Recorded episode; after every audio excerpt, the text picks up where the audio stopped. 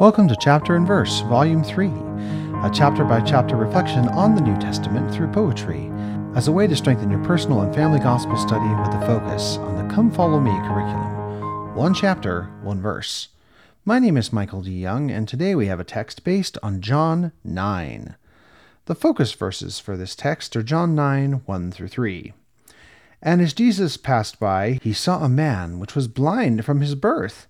And his disciples asked him, saying, Master, who did sin, this man or his parents, that he was born blind?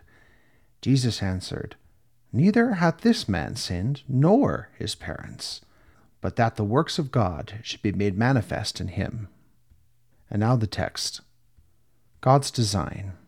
All trials do not come from sin, all hardship is not punishment all weakness is not placed within, to tell the soul it must repent. A trial may show God's holy power, by how its chains are cast away. For as a seed may grow a flower, we press through darkness on the way. Each weakness has a role to play in how each soul is shaped and led. We know each weakness must not stay, it can be made a strength instead. So do not question God's design. He turns all things unto our good.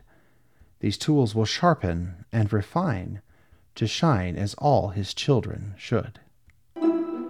Thank you for listening. If you like what you hear, please share.